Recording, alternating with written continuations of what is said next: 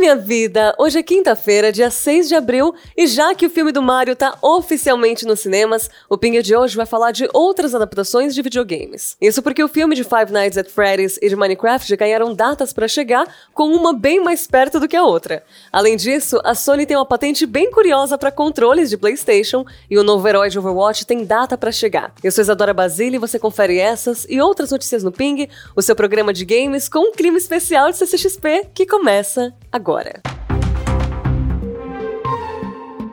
Antes da gente começar o Ping de hoje, eu queria deixar um recado épico. Começaram as vendas de ingressos para a CCXP 23, a edição de 10 anos. Faça parte do maior festival de cultura pop do mundo, ou melhor, de todos os mundos. Corre pro link na descrição para garantir o seu ingresso ainda no primeiro lote e fica de olho no site e nas redes sociais da CCXP para acompanhar todas as novidades. Espero que a gente se veja lá.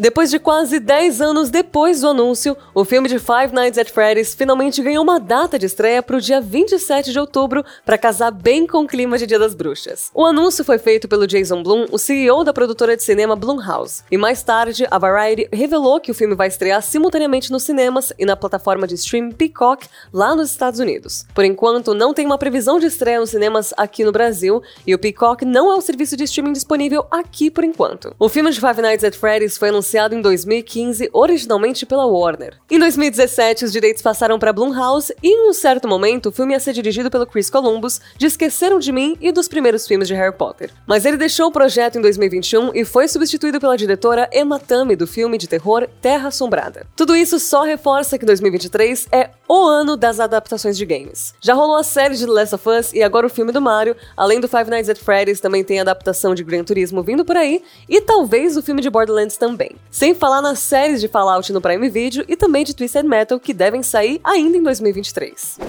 Ainda falando de adaptações de games, o filme de Minecraft ganhou uma nova previsão de estreia. Só que esse vai demorar bem mais do que o filme do Five Nights at Freddy's, com a data marcada só para 4 de abril de 2025. Vale notar que o filme do Minecraft também está em desenvolvimento já faz muito tempo e estava previsto originalmente para sair em 2019. O diretor original era o Robbie McElhenney do It's Always Sunny em Philadelphia e Mythic Quest, mas ele acabou deixando o projeto. Quem vai dirigir o filme agora é o Jared Haas de Nacho Libre e por enquanto não se sabe muito sobre como vai ser a adaptação, só que o Jason Momoa tá ligado a ela de alguma forma. Falando em Minecraft, confere o nosso novo vídeo com as impressões iniciais do nosso redator Matheus sobre Minecraft Legends, o spin-off da franquia que sai daqui a pouquinho no dia 18 de abril. Ontem a gente falou de rumores sobre um suposto novo portátil de PlayStation, o Keylight. Agora, o site Xputer descobriu uma nova patente curiosa da Sony, falando sobre um controle que seria capaz de mudar a temperatura. A patente registrada nos Estados Unidos fala de um controle feito, ao menos em parte, com um material mais elástico e deformável do que plástico. Esse material poderia melhorar a sensação do feedback áptico do controle e, ao interagir com o fluido interno, mudaria a temperatura, podendo ficar mais quente ou frio dependendo do input. Por enquanto, isso é só uma patente e a gente não sabe se um dia ela vai ser implementada ou não em um novo DualSense ou em algum outro controle da Sony. Mas as possibilidades são no mínimo interessantes, especialmente para quem tem a mão gelada.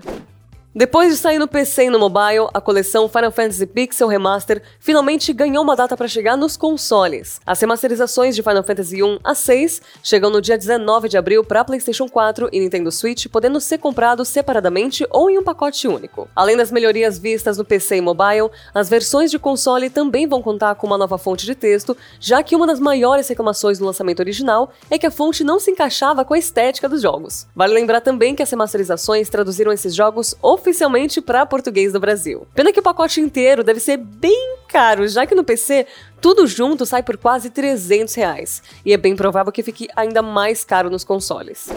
A Blizzard revelou oficialmente o novo herói do Overwatch 2, o Life Waver. Como o próprio nome indica, ele é o novo personagem de suporte, focado não só em curar os seus aliados, como também puxar eles para longe de situações de perigo. O Life Waver também é capaz de levar inimigos para tirar eles de combate por um tempo, e o ult dele cria uma árvore que dá cura e proteção para seus companheiros que estiverem no raio de alcance dela. O personagem chega em Overwatch 2 junto com a temporada 4 do jogo no dia 11 de abril.